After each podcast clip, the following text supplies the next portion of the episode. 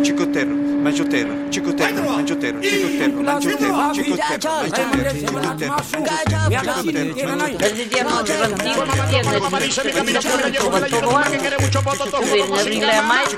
El palabrero. Palabras del año 2023. Como es tradicional en el palabrero, en algún momento del mes de enero repasamos las que han sido consideradas palabras del año recién terminado en los distintos idiomas.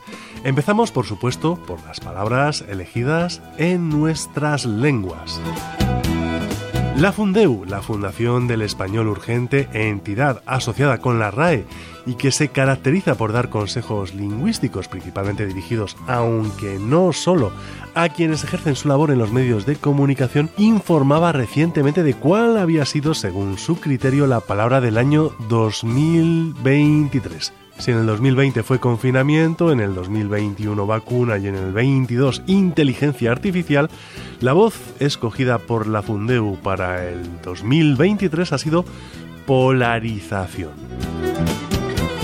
En cuanto al gallego es o portal las palabras quien convoca la elección de la palabra duano en este idioma, que se hace por votación popular. La voz elegida no la encontraremos en las cantigas de amigos medievales ni en los poemas de Rosalía de Castro, dado que es un neologismo coloquial de reciente formación.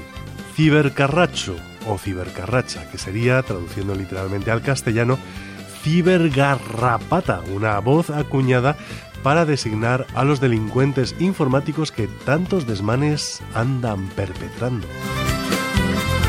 La Universitat Pompeu Fabra y el Institut d'Estudis Catalans llegan a la décima edición del Neologisme de l'any, el neologismo del año, en su edición referida al año 2023, pero con una novedad, porque además de una palabra nueva, un neologismo, se escoge también a partir de ahora una palabra corriente y moliente.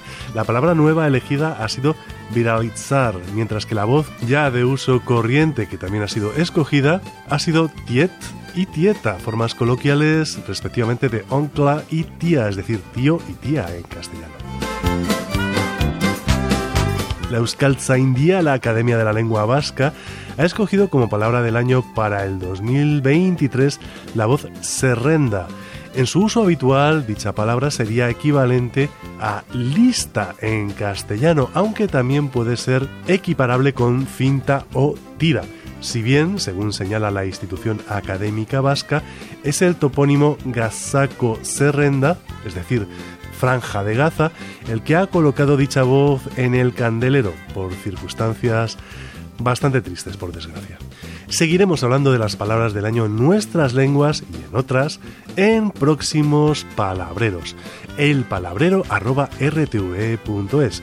Juan Antonio Vázquez, Radio 5, Todo Noticias.